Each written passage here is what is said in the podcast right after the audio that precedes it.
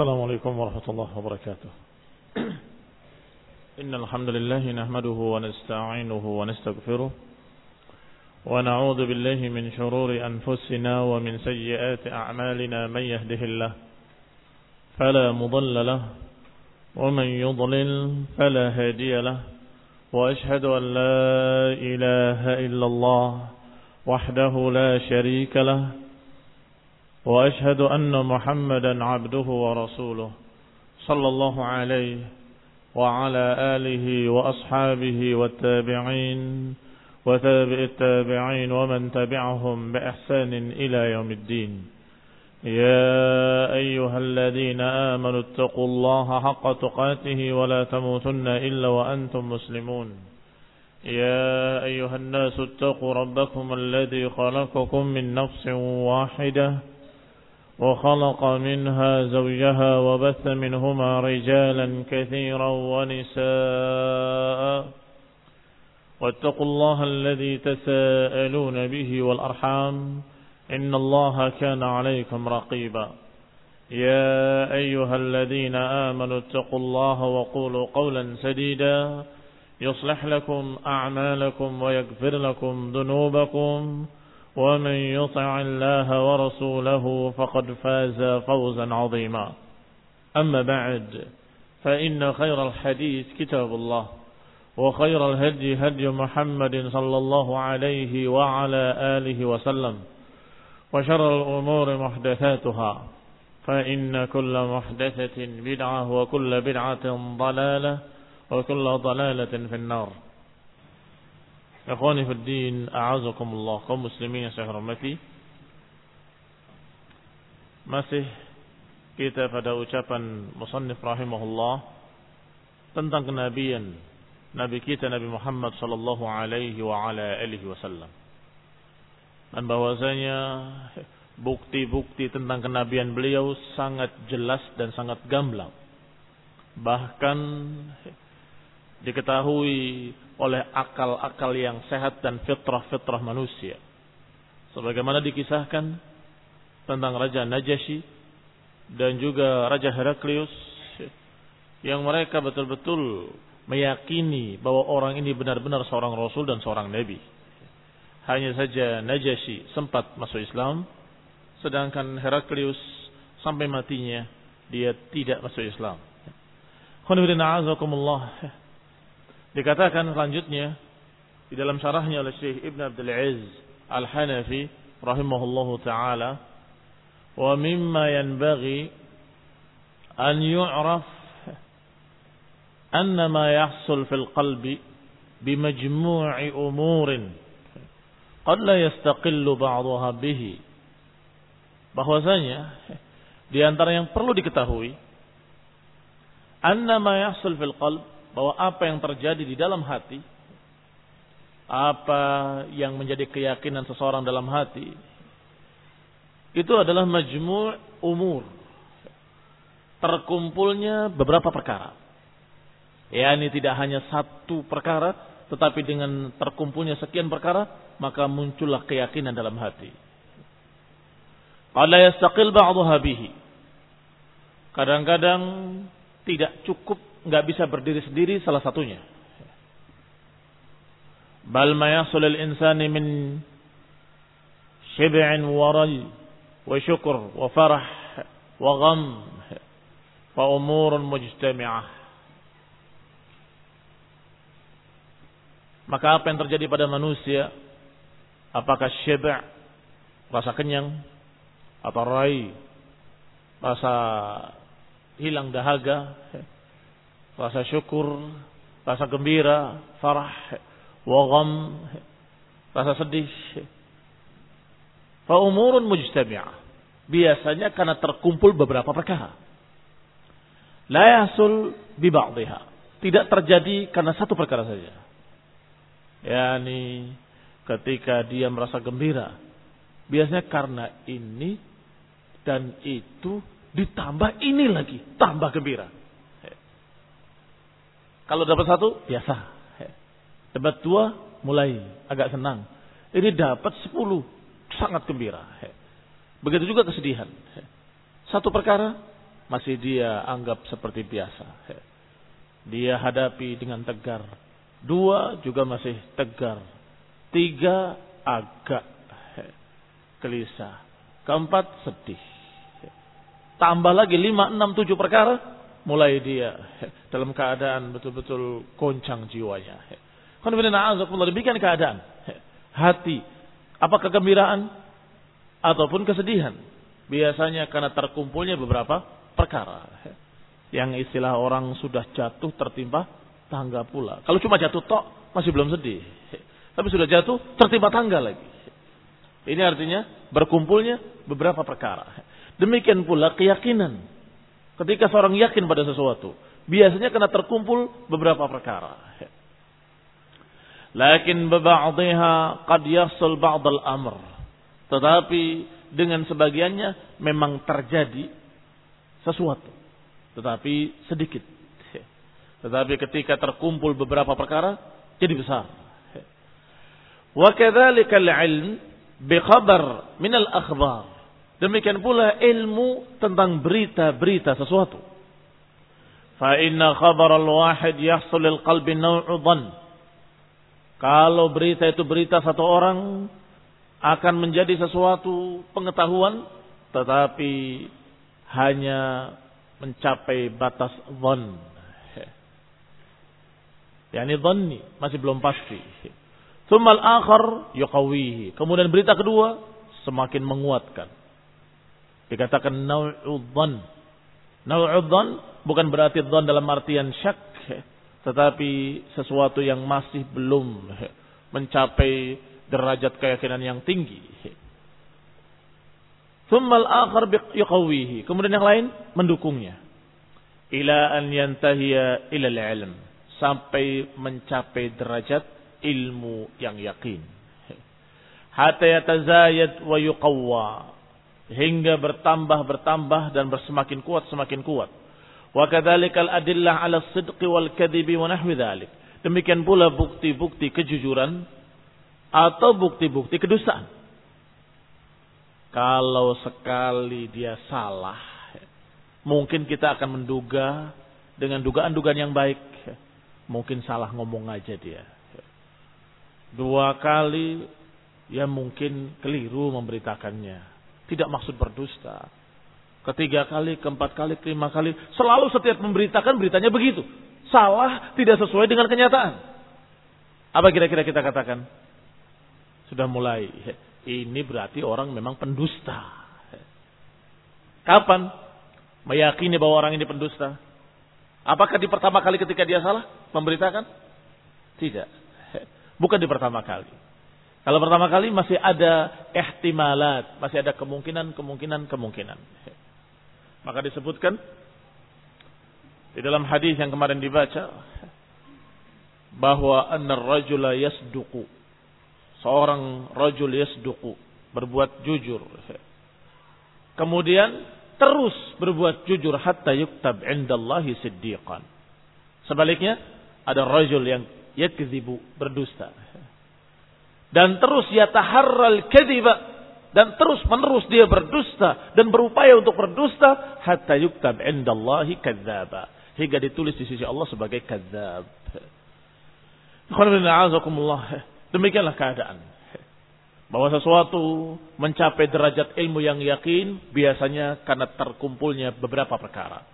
Diberitakan oleh seorang yang jujur. Ditambah lagi dengan akal yang sehat mengatakan ini cocok, ini benar. Ya. Ditambah lagi dengan fitrah manusia yang memang dalam keadaan lurus. Maka terkumpul beberapa perkara menjadi suatu yang meyakinkan. Wa aydan fa inna Allah Subhanahu wa taala abqa fil ilmi fil alami al athar dalah ala ma fa'alahu bi anbiya'ihi. Maka demikian juga bukti-bukti kenabian.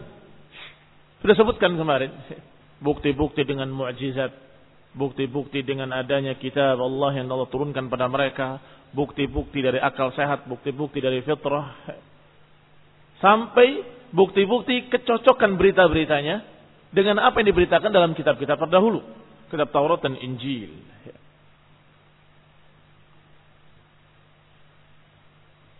Wa dan juga yang termasuk bukti tentang kebenaran kerasulan Nabi Muhammad sallallahu alaihi. Juga Allah Subhanahu wa taala abqa fil alami al-athar dalla. Allah sisakan di alam ini asar. Asar jejak-jejak yang membuktikan. Alama fa'alu fa'alahu anbi anbiya'ihi. Atas apa yang dilakukan oleh para nabinya. Wal mu'minin dan orang-orang beriman. Minal karamah. Allah sisakan perkara-perkara yang pernah terjadi di zaman para anbiya yaitu mujizat-mujizat Allah sisakan pula perkara-perkara yang terjadi pada para orang-orang yang beriman. Dari karamah-karamah. Wa ma fa'alahu bimukadzibihim min al-uqubah dan juga apa yang Allah takdirkan untuk para pendusta yang mendustakan Nabi Muhammad SAW Allah timpakan pada mereka uqubah balasan-balasan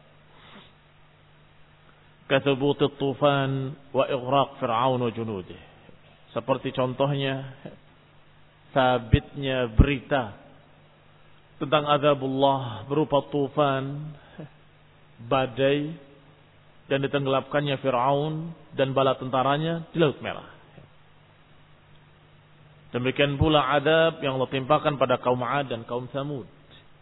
Demikian pula adab yang Allah timpakan pada kaum Lut Demikian pula adab yang Allah timpakan pada sekian kaum-kaum yang kafir.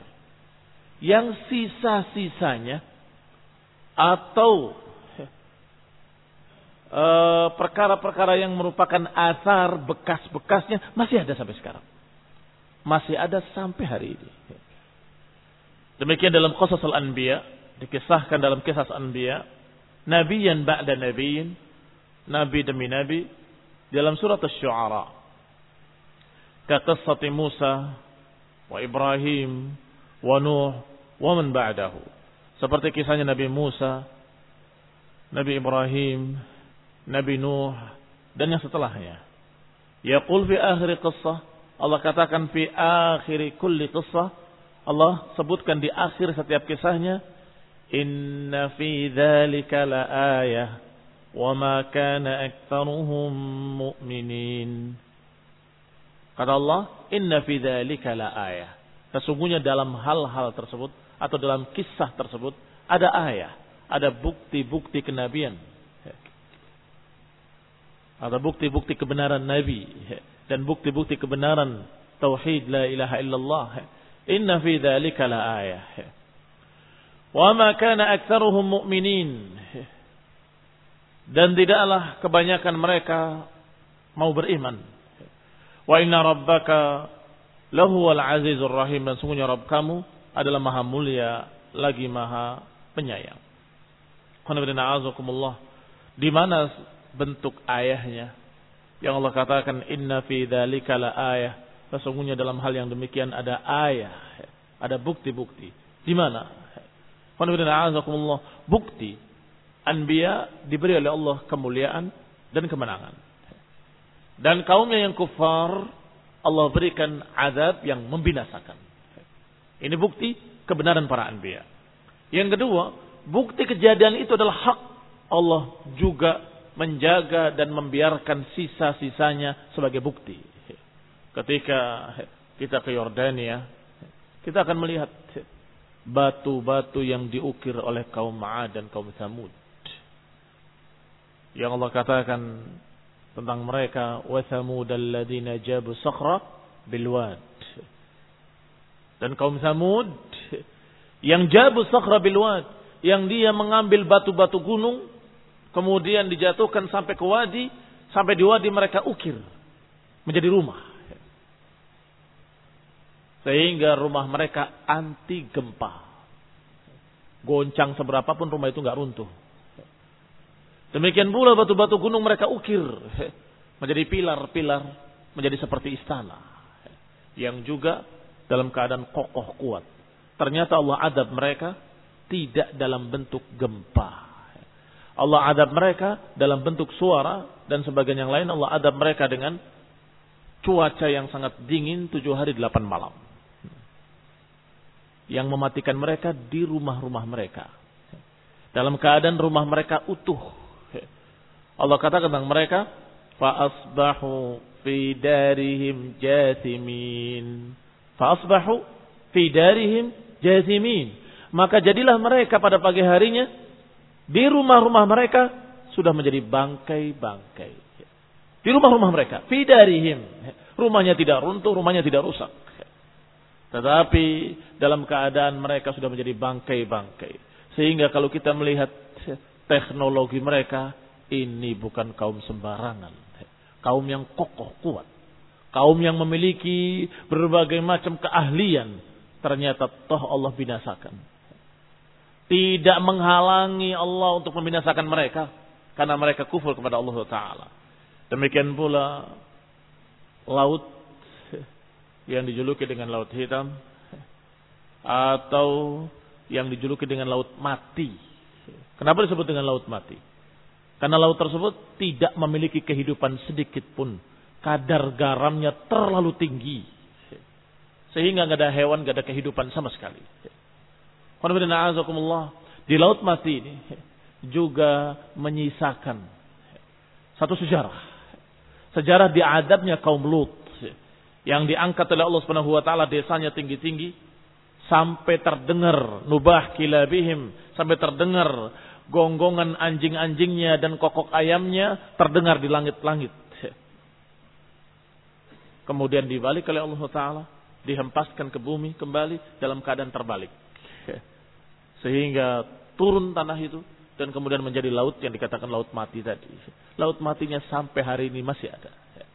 Dan mereka berduyun-duyun datang ke sana sebagai wisata. Padahal itu adalah bekas-bekas azab dari kaum Lut. Fir'aun. Yang Allah katakan dalam Al-Quran bahwa kami akan menjaga jasadnya. Jasadnya Fir'aun sampai sekarang masih ada. Dan dipelajari oleh peneliti-peneliti bahwa ini benar terbukti kalau matinya mati tenggelam. Sampai-sampai banjirnya Nabi Nuh yang menenggelamkan sekian negeri. Ternyata mereka juga membahas. Mereka-mereka para uqala, orang-orang yang berakal, meneliti secara akal mereka dan berkata, dalam keadaan tidak tahu tentang kisah Nabi Nuh, Kata mereka bahwa ini dulu pernah ada banjir yang mengalahkan tingginya dengan tinggi gunung.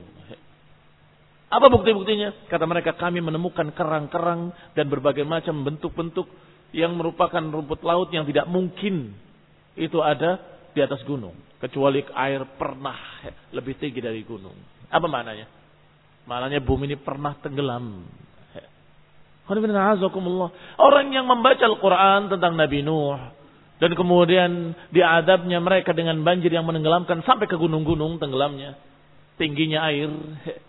Maka mereka harus mengatakan itu sudah tahu dari dulu. Dari Al-Quran. Allah sudah kisahkan tentang itu. Bukankah itu adalah ayah? Bukankah itu bukti-bukti? Maka Allah katakan setiap kisah Allah akhir dengan kalimat Inna fi dalika la ayah wa ma kana aktaruhum mu'minin. Sesungguhnya ini adalah bukti kata Allah. Tapi kebanyakan mereka tetap nggak mau beriman.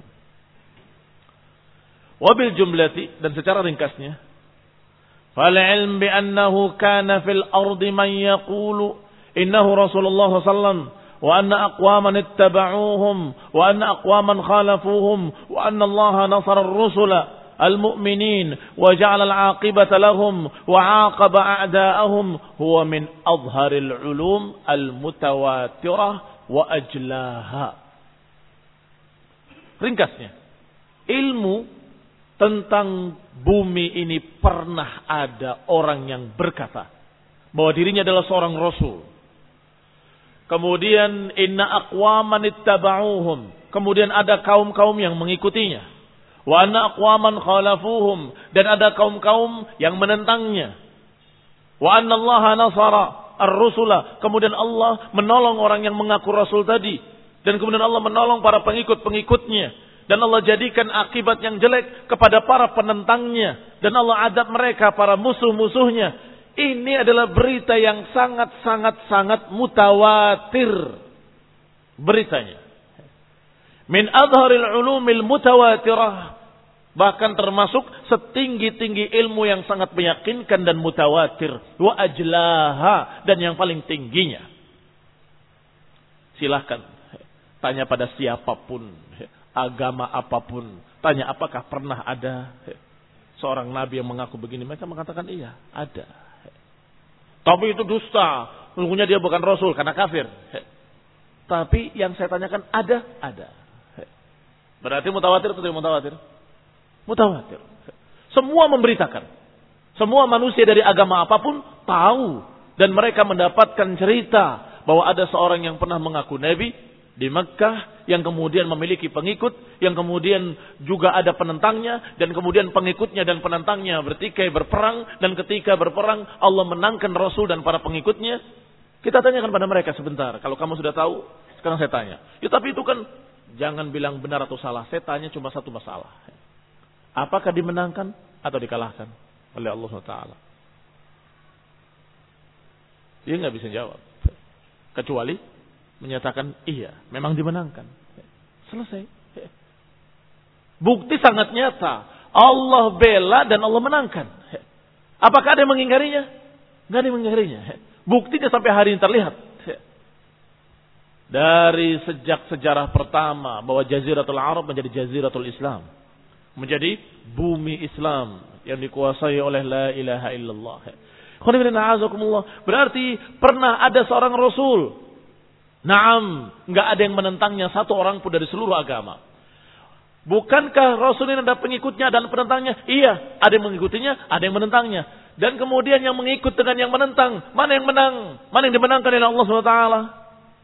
Mereka menjawab yang dimenangkan adalah Rasul dan para pengikutnya. Siapa yang kemudian mengatakan, oh tapi kalah. Berani mengatakan seperti itu? Apa buktinya? Karena buktinya sangat nyata, terlihat. Muslimin yang saya hormati. Itu secara ringkasnya. Bahwa Allah Subhanahu wa taala memenangkan para rasulnya dan itu adalah ilmu yang paling meyakinkan mutawatir. Wa naqala akhbaru hadhil umur dan diriwayatkan pula berita-berita tentang perkara ini azhara wa awdah min naqli akhbari man madha min al-umam. Bahkan berita tentang Rasulullah SAW dan kaum mukminin yang mengikutinya yang kemudian Allah menangkan dari musuh-musuhnya. Ini berita azhar wa awdah. Lebih jelas, lebih gamblang daripada berita-berita yang lainnya dari berita para raja atau berita para eh, sejarah-sejarah uh, raja Romawi ataupun Persia atau sejarahnya para kedokteran-kedokteran atau sejarah apa pun, silahkan. Mereka punya sejarah, sejarah kedokteran punya, sejarah ini punya, sejarah itu punya, sejarah ini punya. Agama-agama juga punya sejarah. Taib, bandingkan sejarah mereka dengan sejarah Rasulullah Sallallahu Alaihi Wasallam. Kalau kita baca sejarah mereka, konon katanya diceritakan begitu. Dari mana Ya menurut berita-berita. Berita siapa? Disebut. Bahkan dikatakan menurut kabar burung. Burung yang mana? Burung yang jujur atau burung yang dusta? Nah, tetapi ketika belajar membaca sejarah Islam, sejarah kaum muslimin, sejarah Rasulullah SAW, qala haddatsana menyampaikan kepadaku si fulan. Sejarahnya si fulan lengkap. Dari Imam fulan. Imam fulan pun sejarahnya lengkap. Dan itu pun bukan satu yang menceritakan. Kalau satu, mungkin kita menyatakan, dia kan bisa salah, manusia. Taib. Yang cerita bukan cuma dia. Ada juga yang menceritakan dari riwayat lain. Dari imam lain. Diriwayatkan pula dari sana, diriwayatkan pula dari sini, diriwayatkan dari ahli Mesir, ahli Irak, dan orang-orang yang ada di Yaman, dan juga orang-orang yang ada di Mekah dan Madinah, di Hijaz, dan juga orang-orang yang ada di Syam, semuanya menceritakan dengan cerita yang sama. Dan semuanya tertulis nama-namanya. Si fulan dan si fulan. Nggak ada sejarah apa pun di dunia ini yang lebih meyakinkan daripada sejarah Rasulullah Sallallahu Alaihi wa ala alihi Wasallam.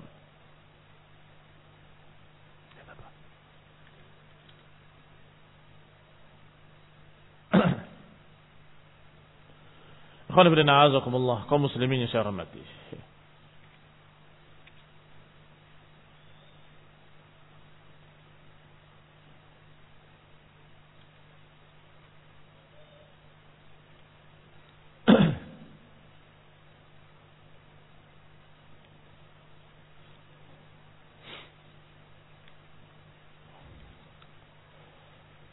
Dikatakan oleh Ibn Abdul Aziz Al-Hanafi rahimahullah seperti Kabukrat wa Jalinus wa Batolius Batolimus wa Sokrat wa Aflatun wa Aristo wa Asba'u siapa itu tadi yang disebut nama-namanya? Tokoh-tokoh mereka tokoh-tokoh filsafat Yunani yang katanya juga tokoh-tokoh alim yang bersejarah dan memiliki berbagai macam keahlian dan kehebatan. Bahkan mereka orang-orang kafir mensejajarkannya dengan Nabi. Yang kalau di bahasa kita, Bukrat itu di Bukrates. Sokrat jadi Sokrates. Aflatun jadi Platun. Wa Aristo, Aristoteles. Kenal? Nah, tokoh-tokoh filsafat Yunani dan para pengikut mereka. Taib, saya tanya, Coba sejarahnya. Bagaimana lahirnya, siapa bapaknya, siapa ibunya, siapa turunannya, dari kabilah mana dia, dibesarkan oleh siapa, siapa pengasuhnya, siapa ibu kandungnya, dan kemudian setelah mati ibu kandungnya siapa yang meliharanya. Tanyakan. Bisa mereka menjawab? Bisa. Kenapa yang nggak ada sejarahnya? Kecuali sedikit sekali. Itu pun katanya.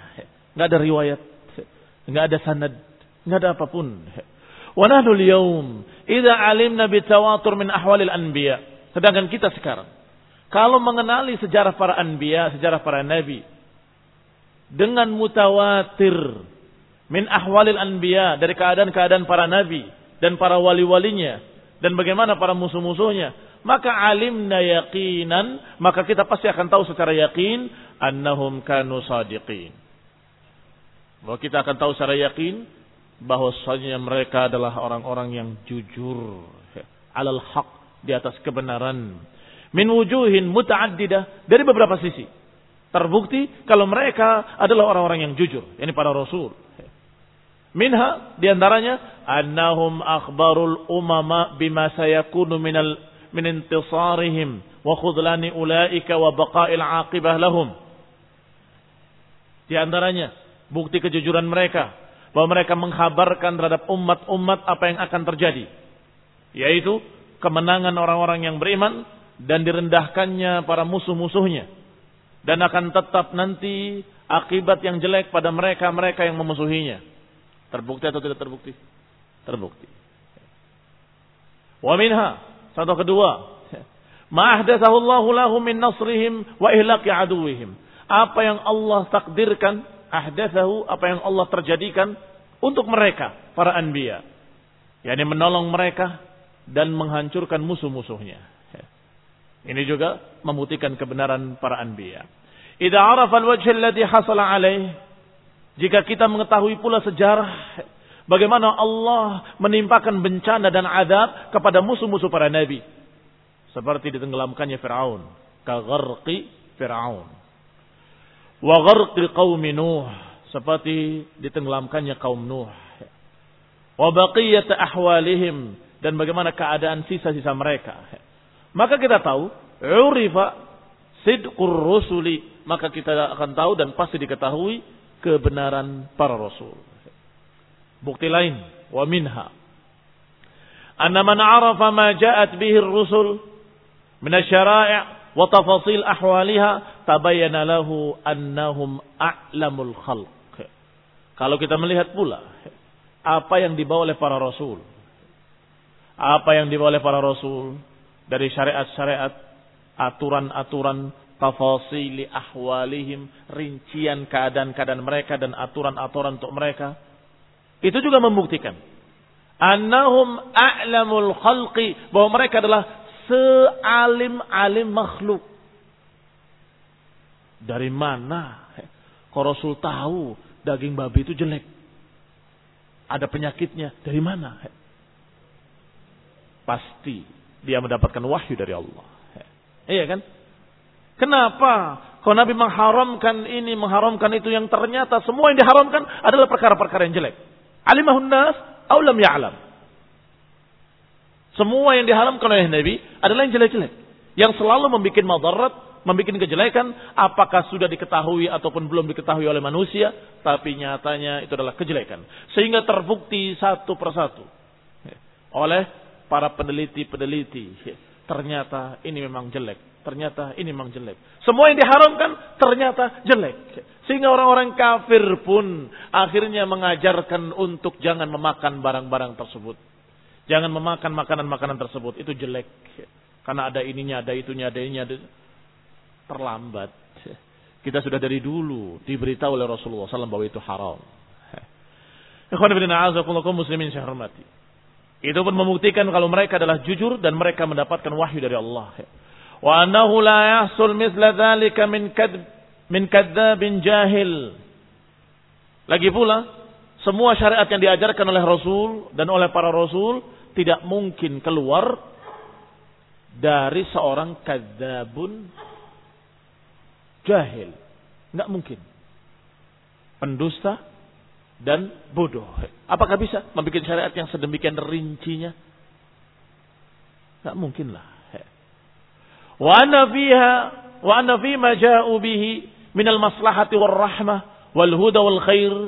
Demikian pula apa yang dibawa oleh mereka dari maslahat, kebaikan-kebaikan. Semua ada hikmahnya. Semua yang diperintahkan ada hikmah-hikmahnya. Semua yang dilarang ada sesuatu yang dihindari dari kejelekan-kejelekan. Masya Allah. Mengandung rahmah, mengandung huda, mengandung kebaikan-kebaikan, wadilalatul khalqi ala dan semua syariat yang diajarkan oleh para rasul adalah bimbingan makhluk untuk memberikan manfaat kepada mereka. Ma yanfa'uhum memberikan sesuatu, mengajarkan sesuatu yang bermanfaat buat mereka. Wa man'i ma yadurruhum dan melarang apa yang membuat madarat mereka. Yang dilarangnya adalah sesuatu yang membuat madarat, yang diperintahkannya adalah perkara yang membuat manfaat. Maka ini pasti bukan dari orang jahil dan pasti bukan dari orang jahat dan pasti bukan dari pendusta. Ma yubayyin annahu la yasdur illa min rahim. Maka ini bukti yang menunjukkan, yubayyin, yang menjelaskan bahwasanya tidak keluar kalimat-kalimat seperti itu, enggak keluar ajaran seperti itu kecuali dari seorang yang rahim, yang memiliki kasih sayang. Barur rahim. Yaqsid ghayatul khair. Yang meniatkan kebaikan dan inti kebaikan. Wal manfaah lil khalq. Yang memberikan manfaat untuk makhluk-makhluk. Walidhikri dalalati nubuwah Muhammad sallallahu alaihi wa ala alihi wasallam minal mu'jizat. Wa bastiha mawadi' akhar. Adapun untuk menyebutkan bukti-bukti kenabian beliau, Nabi kita Nabi Muhammad sallallahu alaihi wa ala alihi wasallam dari mukjizat-mukjizat dan bastuha dan pembahasannya secara luas ada maudhi'un akhar. Ada tempat lain nanti insyaallah taala. Wa qad afradaha an-nas bimusannafat. Bahkan ada para ulama yang mengkhususkan pembahasan tentang ini dalam kitab-kitab mereka. Seperti Al-Baihaqi rahimahullah. Menulis kitab tentang mu'jizat Rasulullah SAW. Bal inkaru risalatihi sallallahu alaihi wa ala alihi wasallam ta'nun fil Rabbi tabaraka wa ta'ala. Bahkan pengingkaran kepada kenabian dan kerasulan Nabi kita Nabi Muhammad SAW merupakan cercaan kepada Allah Rabbul Alamin. wa nisbatihi lahu ila dhulmi dan berarti mereka naudzubillah menuduh Rabb tabaraka wa taala dengan kezaliman dengan kebodohan Ta'ala Allah an dzalika 'uluwan kabira. Maha suci Allah dari apa yang mereka katakan itu setinggi-tingginya. 'Uluwan kabira, maha tinggi dan maha besar. Bal jahdun lirabbi bil kulliyah wa inkar. Bahkan mengingkari kenabian Nabi Muhammad SAW berarti mengingkari secara keseluruhan mengingkari Allah Subhanahu wa taala. Bagaimana? Kalau dikatakan mengingkari Nabi berarti mengingkari Allah Subhanahu wa. Wa bayanu dzalik keterangannya sebagai berikut. Annahu idza kana Muhammad sallallahu alaihi wa ala alihi wasallam indahum laisa binabiyyin sadiq bal malikum zalim kalau mereka menuduh bahwa Nabi Muhammad SAW bukan Nabi yang jujur tetapi seorang raja yang lalim dituduh sebagai seorang penguasa yang jahat faqad tahayya'a lahu an yaftari 'ala Allah wa yataqawwal 'alaih berarti orang tadi telah bersiap-siap untuk berdusta atas nama Allah berdusta mengatasnamakan Allah Subhanahu wa taala wa yastamir hatta yuhallil wa yuharrim kemudian terus berlanjut dia menghalalkan dan mengharamkan. Iya kan? Kalau dituduh bahwa ini bukan nabi, tapi orang yang ngaku-ngaku dengan dusta, dia hanya penguasa yang jahat. Berarti apa? Berarti orang tadi dalam keadaan bersiap-siap untuk berdusta atas nama Allah dan mengatasnamakan dirinya sebagai rasul dan mengatakan ini semuanya dusta dalam keadaan menghalalkan, mengharamkan, Allah biarkan dia wa yufrudul faraid mewajibkan yang wajib-wajib wa yusyarri'u syara'i dan mengatur syariat-syariat. Wa yansakhal milal dan membikin ajaran agama. Wa yadribur riqab dan memenggal kepala-kepala manusia. Dalam jihad fisabilillah wa yaqtul atba'ar rusul. Wa hum ahlul haqqi.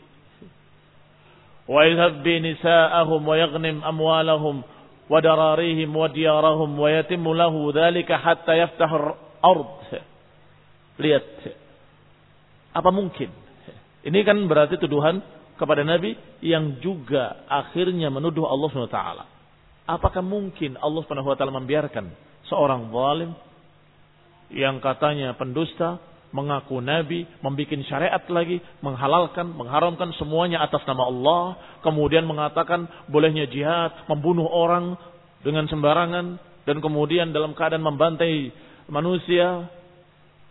Kemudian Allah biarkan. Allah menangkan lagi. Berarti ini kira-kira tuduhan kepada Nabi saja atau tuduhan juga kepada Allah? Berarti ini tuduhan juga kepada Allah Subhanahu wa taala.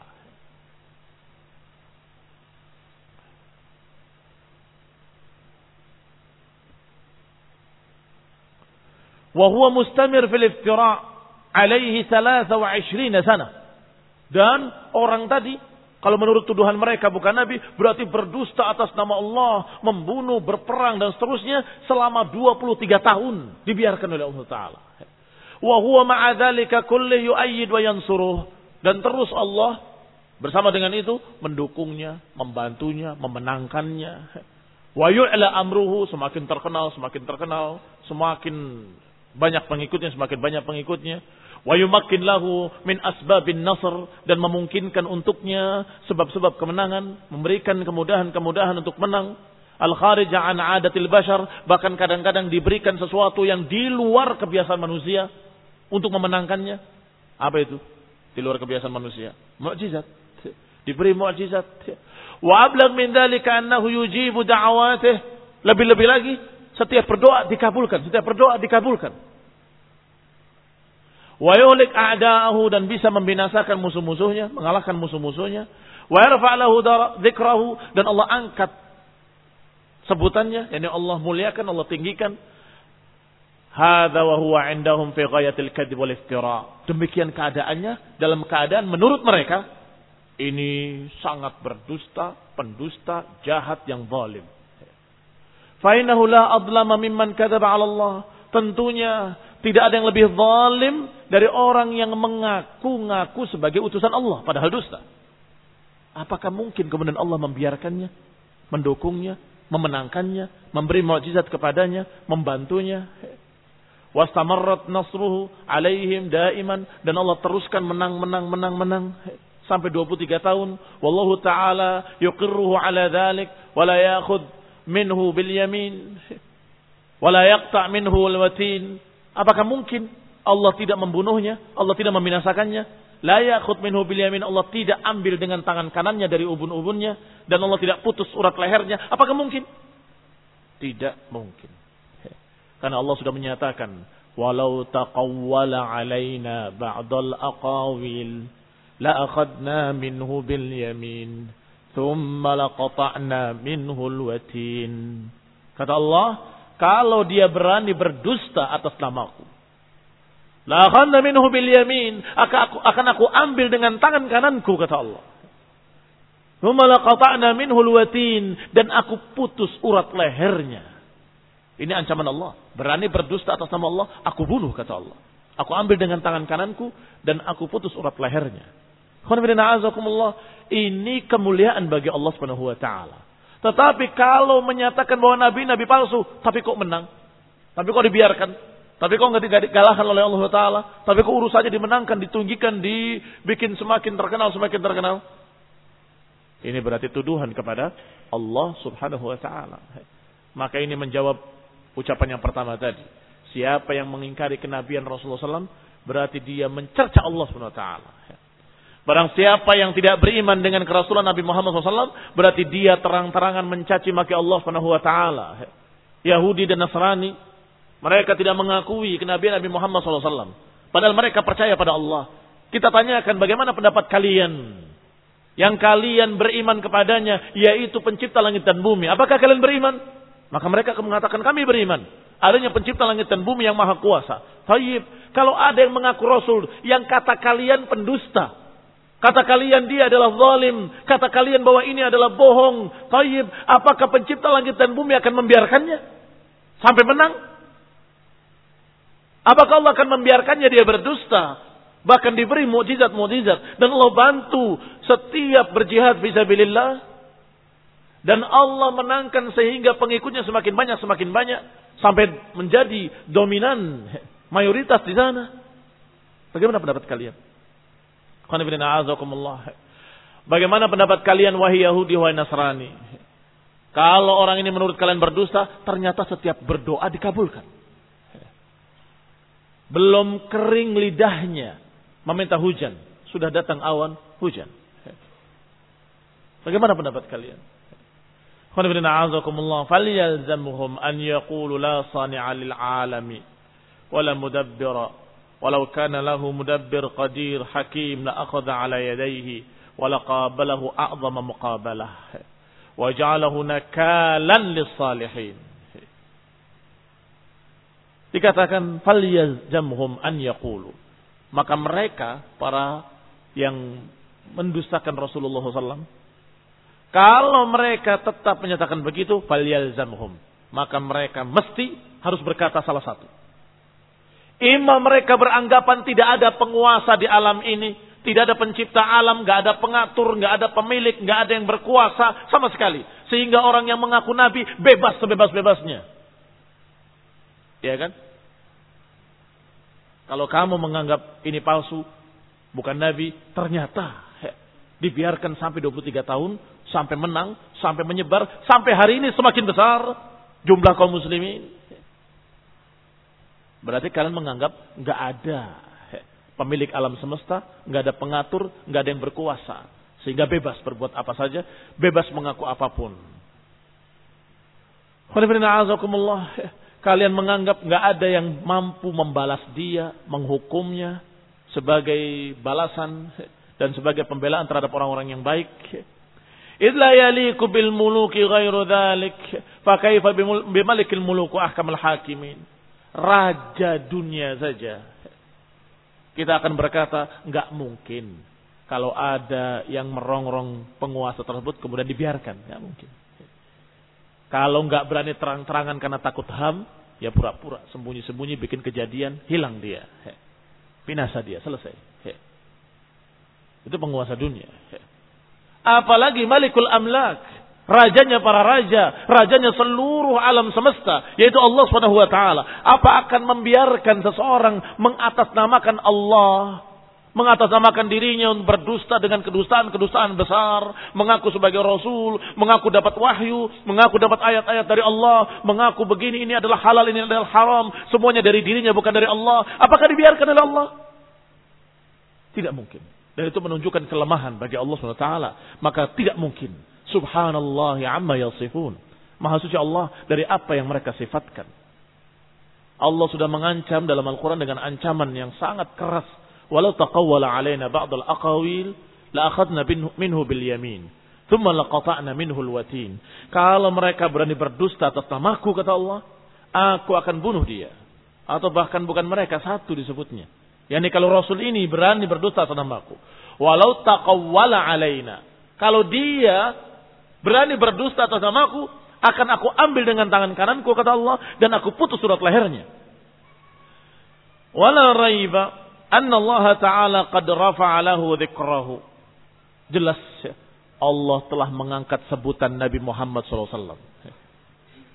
Wa rafa'na laka dzikrak. Wa rafa'na laka dzikrak. Kami mengangkat dzikrak, mengangkat sebutanmu. Wa adhara da'watahu dan Allah sudah mendahirkan, memenangkan dakwahnya. Wa syahada lahu bin nubuwah dan jelas Allah telah memberikan persaksian dengan kenabiannya ala ru'usil ashhad. Allah membuktikan kebenaran kerasulannya di depan seluruh para saksi-saksi fi sairil bilad, di seluruh negeri-negeri. Wa nanu la nunkir anna katsiran minal kadzabin qama fil wujud. Kita tidak mengingkari adanya para kadzabin para pendusta-pendusta yang muncul di muka bumi ini mengaku nabi. Kita nggak mengingkari, memang ada. Tetapi apakah zaharat dikatakan zaharat lahu syaukah walakin lam yatim amruhu. Ada pengaku, pengaku nabi. Sebagian mereka terbukti dalam waktu yang sebentar kalau dia adalah kadzab. Ketika berdoa dibalik oleh Allah Subhanahu wa taala.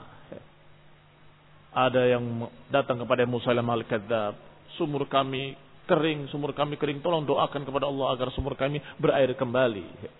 Dilihat sumurnya, sudah tinggal sedikit air sekian. Maka berdoalah Musa al-Kadzab kepada Allah Ta'ala agar diberi uh, kemakmuran air pada sumurnya. Ternyata yang sisa sedikit hilang, turun, kering. Maka semua menyatakan, bagaimana? Apa doamu? Kok tiba-tiba sumurku yang tinggal sedikit habis? Semakin kering. Lihat. Beda dengan ketika Rasulullah SAW berdoa. Dan kemudian Allah turunkan hujan ketika itu juga. Dalam keadaan Rasulullah masih berdiri di mimbar. Masih dia basah lidahnya dengan kalimat Allahumma aghithna aghithna.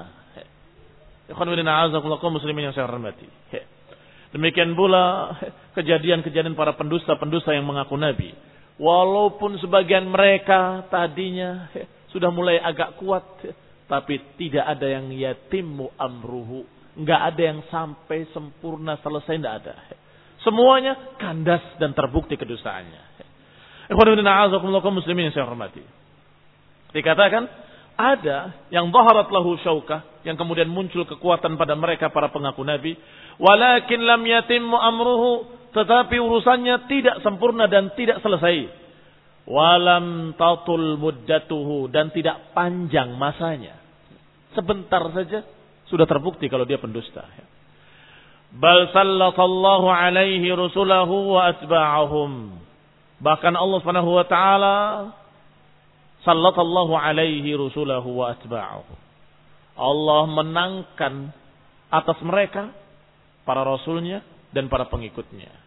Ini mereka terkalahkan oleh para rasul dan para pengikut rasul. Faqata'u dabirahu wasta'saluhu. Akhirnya mereka dalam keadaan betul-betul kalah. Mereka terhempas dan kemudian mereka ditangkap dan kemudian mereka sebagiannya mati terbunuh. Ini keadaan semua para pengaku-pengaku Nabi. Bagaimana peperangan dengan Musailam al-Kadzab? Ya tentunya Musailam al-Kadzab terbunuh oleh Wahsy. Seorang muslim dengan tombaknya yang menombak ulu hatinya. Selesai. Habis. Berakhirlah kehidupan seorang pengaku Rasul. Memang dia punya tentara sebentar. Punya kekuatan sebentar. Mereka dipercaya oleh sebagian orang. Naam. Tetapi lam yatim amruhu. Tidak selesai urusannya hingga terbukti kedustaannya dan kalah. Dan begitu keadaannya seterusnya. Beda dengan Islam yang dibawa oleh Rasulullah SAW sejak hari itu sampai hari ini. Dan insya Allah sampai akhir zaman, sampai datangnya angin yang mematikan semua orang yang beriman. Hadihi sunnatullah, inilah kebiasaan sunnah yang Allah ciptakan di alam ini. Qad khalat min qabl, sunnatullah qad khalat min qabl. Kebiasaan Allah yang selalu terjadi demikian, yang sudah sering terjadi hatta innal kufar ya'lamuna dzalik hingga orang-orang kafir tahu yang seperti itu. Tahu. Qala ta'ala Allah berfirman, "Am yaquluna sya'irun natarabbasu bihi raibal manun." Qul tarabbasu fa inni ma'akum minal mutarabbisin. Kata Allah, "Am yaquluna sya'irun natarabbasu bihi raibal manun?" Apakah mereka berkata tentang Nabi ini bahwa Nabi ini adalah seorang penyair yang kita tunggu saja kematiannya? Qul tarabbasu. Katakan kata Allah pada mereka, silakan kalian tunggu. Inni ma'akum minal mutarabbisin. Kami bersama kalian termasuk para mutarabbisin. Yani kami bersama kalian menunggu. Apa maknanya? Mananya orang-orang kafir musyrikin sadar sesadar-sadarnya bahwa orang-orang yang jahat, penyair, penyair kadzab, pendusta, pasti ujung-ujungnya dia akan binasa. Maka kata mereka, ini adalah penyair. Tunggu saja sebentar lagi juga dia dibunuh orang. Sebentar lagi dia mati. Kata Allah, silahkan. Kalian tunggu dan kami pun bersama kalian menunggu. Artinya apa? Tidak. Ini tidak berakhir seperti para penyair. Muslimin yang. Dikatakan afala tarahu yukhbir anna kamal wa hikmah wa qudrah ta'ba an yuqir man taqulu man taqawwala alaihi ba'd al-aqawil. Tidakkah kau lihat bahwa dikhabarkan di sini bahwa di antara kesempurnaan Allah, hikmahnya dan kudrahnya, maka ta'ba menolak, tidak mungkin akan membiarkan seorang yang berdusta atas nama Allah kemudian hidup terus. Gak mungkin. Gak mungkin seorang berdusta atas nama Allah kemudian dia selamat tanpa mendapatkan adab di dunia. Tidak mungkin. Dan itu diketahui walaupun oleh orang-orang musyrikin diketahui. Ini penyair kata mereka. Menuduh Nabi. Ini penyair, tukang syair yang ngaku-ngaku nabi. Tunggu saja sebentar lagi dia binasa. Sebentar lagi dia mendapatkan kematiannya. Artinya mereka sudah tahu sejarah setiap orang yang berani berdusta atas nama Allah biasanya dibinasakan oleh Allah. Biasanya setiap yang berdusta atas nama Allah dihancurkan, dibinasakan. Maka mereka menyatakan ini adalah syair natarabbasu bihi raibal manun. Ini penyair mengaku sebagai rasul, mengaku dapat wahyu dari Allah, berdusta atas nama Allah. Natarabbasu bihi raibal manun. Kita tunggu kebinasaannya. Kata mereka. Dan Allah menantang. Qul tarabbasu. Katakan pada mereka, tarabbasu. Silakan kalian tunggu, kami bersama kalian menunggu. Kalian tunggu, kami pun tunggu. Kenyataannya Nabi tidak mendapatkan apa yang mereka perkirakan. Justru mendapatkan kemenangan, kemenangan, kemenangan sampai sempurna agama al-yauma akmaltu. Hari ini aku sempurnakan bagi kalian agama kami. Tetapi kan meninggal juga akhirnya. Iya. Tetapi meninggalnya Rasulullah SAW ditawarkan. Sebagaimana seluruh para anbiya ketika wafatnya ditawarkan. Apakah mau mati sekarang? Atau engkau akan ingin hidup?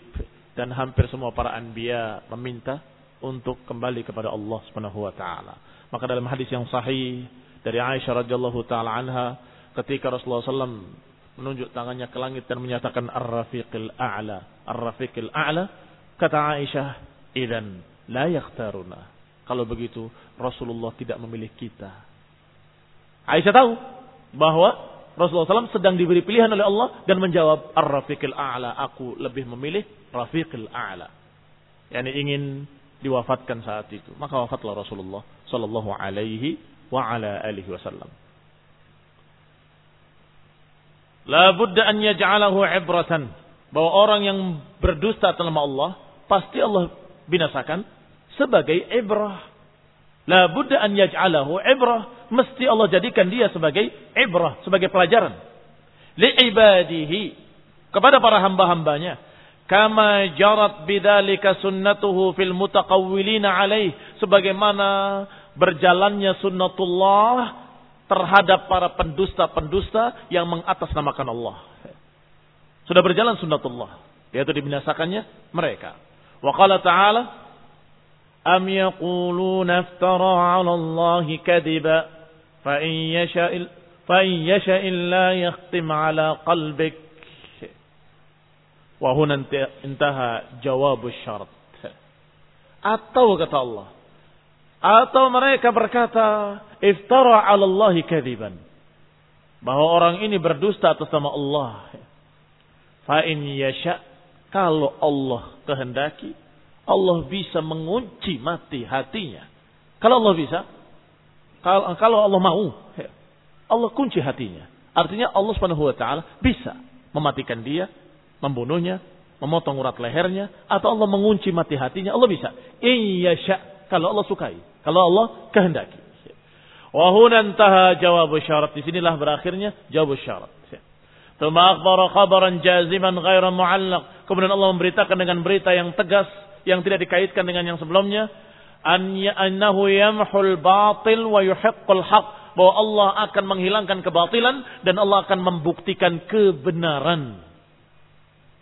Wa qala ta'ala Allah berfirman, "Wa ma qadarullaha haqqa qadrihi" dan mereka enggak akan bisa mengenali Allah dengan sebenar-benarnya. Mereka enggak tahu tentang kudratullah dengan sebenar-benarnya. Idh qalu ketika mereka berkata, "Ma anzalallahu ala basharin min syai" bahwa Allah tidak menurunkan atas manusia sesuatu. Allah tidak menurunkan sesuatu apa pun atas seorang pun. Kata Allah, mereka enggak kenal Allah. Kalau berkata bahwasanya Allah tidak pernah mengutus seorang rasul dan Allah tidak pernah memberikan risalah kepada seorang manusia pun berarti mereka ma qadarullah haqqa qadrihi berarti mereka tidak kenal Allah sebagaimana mestinya mereka tidak tahu kudratullah, nggak tahu kekuasaan Allah, nggak tahu bagaimana mulianya Allah Subhanahu wa taala. Kalau mereka mengingkari diutusnya seorang rasul, maka mereka sungguh tidak kenal Allah Subhanahu wa taala. Wa qad furuqan bainan nabi war rasul. Dan mereka membahas tentang perbedaan-perbedaan antara nabi dan rasul. Ini para ulama membahas apa bedanya nabi dengan rasul. Dan ada ikhtilaf di kalangan para ulama. Kata beliau wa ahsanuha yang paling bagusnya dari jawaban mereka anna man nabba'ahu Allah bi khabaris sama bahwa siapa yang dijadikan sebagai Nabi dengan berita-berita nabba'ahu Allah yakni diberi berita-berita dari Allah. Bi khabari sama dengan berita-berita langit In amarahu an yuballigh ghairahu kalau diperintahkan untuk menyampaikan yang lainnya fahuwa nabiyyun rasul maka dia adalah seorang nabi dan seorang rasul wa in lam ya'murhu an yuballigh ghairahu kalau tidak diperintahkan untuk menyampaikan kepada yang lainnya, bahwa nabiun walaysa rasul. Maka dia nabi, tapi dia bukan rasul. Demikian di antara pendapat para ulama. Para rasulu akhassu minan nabi. Maka rasul lebih khusus dari nabi. Setiap rasul pasti nabi. Dan setiap nabi belum tentu rasul. Nah, sehingga setiap orang yang mendapatkan berita dan berita dalam bahasa Arabnya adalah naba. Ya Yasalunaka amma yatasaalun 'anil naba'il 'azim. Mereka bertanya-tanya tentang naba'il 'azim. Apa naba? Berita. Berita yang besar. Maka siapa yang naba'ahu Allah, siapa yang Allah berikan berita kepadanya berita-berita langit, maka dia nabi. Kalau diperintahkan untuk menyampaikannya, maka itulah utusan seorang rasul. Kalau mendapatkan berita-berita langit tapi tidak diperintahkan untuk menyampaikan, maka dia dalam keadaan nabi bukan rasul. Fa kullu rasulin nabi wa laysa kullu nabiyyin rasulan. Maka setiap rasul adalah nabi tapi belum tentu nabi itu seorang rasul. Walakin risalah a'ammu min jihati nafsiha. Tetapi risalah ini lebih khusus atau dikatakan lebih a'am min jihati nafsiha dari sisi maknanya. Pan-nubuwah juz'un minar risalah, idza risalah tatanawal nubuwah wa ghairiha. Adapun kalimat risalah, risalah itu sesuatu yang diberikan. Maka kenabian pun adalah bentuk risalah, bentuk pemberian dari Allah Taala. Demikian pula perintah-perintah dengan penyampaian juga merupakan risalah. Tajib. Apa pendapat lainnya? Pendapat lainnya dari para ulama adalah kalau Nabi mendapatkan wahyu, mendapatkan berita-berita langit, tetapi tidak mendapatkan risalah yang baru. Ini cara-cara ibadah yang baru. Cara-cara ibadahnya masih mengikuti Nabi sebelumnya. Itu Nabi. Tetapi kalau Rasul dia mendapatkan wahyu dan dia mengajarkan cara ibadah baru.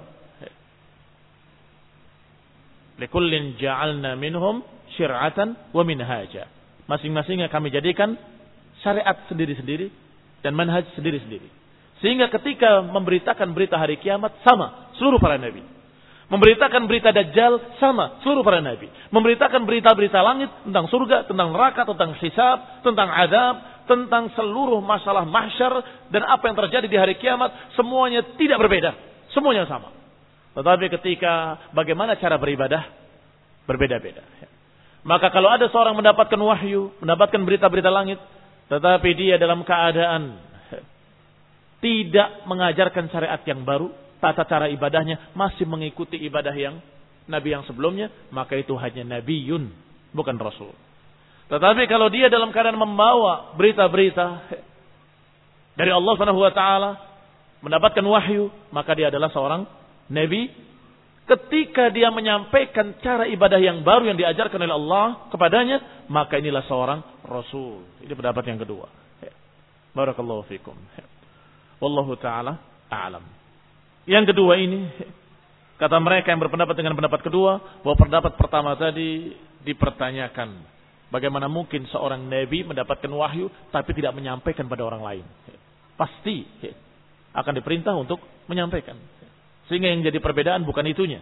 Yang jadi perbedaan adalah apakah dia mengajarkan syariat yang baru atau mengajarkan syariat dari nabi sebelumnya. Kalau mengajarkan syariat dari nabi sebelumnya, maka dia hanya seorang nabi. Tetapi kalau dia menyampaikan syariat yang baru, maka dialah seorang rasul. Ala kulli hal. Kita lihat ucapan beliau selanjutnya rahimahullahu taala.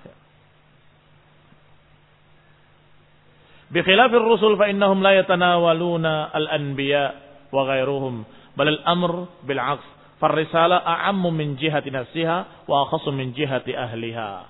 Maka kalimat risalah dan kalimat rasul ini berbeda. Kalau rasul orangnya kalau risalah, apa yang diberikannya oleh Allah kepadanya. Baik, si fulan mendapatkan risalah. Nabi Musa alaihissalam mendapatkan risalah dari Allah. Demikian pula Daniel mendapatkan risalah dari Allah. Siapa Daniel? Hah? Nabiun. Qila anahu nabi. Tapi dia bukan rasul. Adapun Musa rasul. Apa perbedaannya? Dua-duanya mendapatkan risalah. Iya, risalah kepada Nabi seperti Nabi Daniel dan sejenisnya hanya mendapatkan berita-berita tentang langit atau berita-berita hari kiamat, tetapi dia tidak mendapatkan syariat yang baru. Sedang Nabi Musa mendapatkan dari Allah wahyu dan diajarkan, diperintahkan untuk mengajarkan syariat yang baru. Nah, berarti kalau risalah, Nabi atau Rasul dapat risalah. Tetapi ketika kita bicara Rasul, Rasul bukan Nabi, Nah, Rasul adalah Nabi, tapi Nabi belum tentu Rasul. Bedakan antara keduanya. Barakallahu fikum. Wa irsalur rusuli min a'zami ni'amillahi ala khalqih. Dan diutusnya seseorang menjadi rasul itu merupakan sebesar-besar kenikmatan yang Allah berikan pada seseorang. Wa khususan khususnya apa yang Allah berikan kepada nabi kita, Nabi Muhammad sallallahu alaihi wa ala alihi wasallam. Sebagaimana Allah Subhanahu wa taala berfirman, "Laqad manna Allahu 'alal mu'minina id ba'atha fihim rasulan min anfusihim Yatlu alaihim ayatihi wa yuzakkihim wa yuallimuhumul kitab wal hikmah wa in kanu min qablu lafi dhalalin mubin. Saya ulangi ucapan Musannif rahimahullah bahwa irsalur rusul diutusnya para rasul min a'zami ni'amillahi ala khalqih. Tadi terjemahannya keliru. Yang benar adalah diutusnya para rasul merupakan sebesar-besar kenikmatan yang Allah berikan kepada makhluk-makhluknya. Mafhum? Ya, ini diutusnya seorang rasul kepada satu umat, maka itu kenikmatan pada umat tersebut. Ala khalqihi. Sehingga dikatakan oleh Allah SWT, Laqad manna Allahu alal mu'minin. Sungguh Allah telah memberikan man. Man itu pemberian. Allah telah memberikan pemberian-pemberian yang besar kepada kaum mukminin. Apa itu di antaranya? Ba'atha fihim rasulan min anfusihim. Yaitu ketika Allah utus kepada mereka seorang rasul dari kalangan mereka sendiri. Yatlu alaihim ayatihi. Yang membacakan ayat-ayat kepada mereka. Wa yuzakkihim. Yang mensucikan mereka ini membersihkan mereka wa yu'allimuhumul kitab wal hikmah dan mengajarkan kepada mereka al-kitab wal hikmah. Wa in kanu min qablu lafi dhalalin mubin. Padahal sebelumnya mereka dalam keadaan sesat dengan kesesatan yang nyata. Wa qala ta'ala dan juga Allah berfirman, "Wa ma arsalnaka illa rahmatan lil alamin." Dan tidak tidaklah kami utus engkau kecuali sebagai rahmat untuk seluruh alam. Berarti diutusnya seorang rasul merupakan kenikmatan kepada seluruh makhluk. Diutusnya Nabi Muhammad SAW kepada kita merupakan kenikmatan untuk seluruh manusia. Kenikmatan untuk seluruh manusia, rahmat untuk seluruh manusia. Khususnya orang-orang yang beriman dan kaum muslimin mendapatkan kenikmatan, yaitu mendapat bimbingan dari beliau oleh salatu wassalam, mendapatkan pengajaran agama, mendapatkan pembersihan dari berbagai macam kejelekan-kejelekan yang tadinya kita tidak ketahui. Dan juga orang-orang kafir mendapatkan akibat baik diutusnya seorang rasul.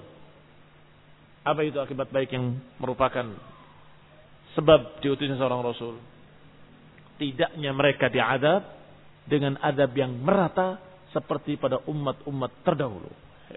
Rasulullah Shallallahu Alaihi Wasallam meminta kepada Allah Taala agar umat ini jangan diadab secara merata. Agar umat ini tidak diadab secara merata sebagaimana umat-umat terdahulu ketika diadab kaum Ad, kaum Samud habis. Fahal tara lahum min baqiyah. Kata Allah, apakah kamu lihat ada sisa mereka? Tidak ada. Tetapi pada umat ini dengan diususnya Rasulullah SAW mereka pun mendapatkan akibat baiknya.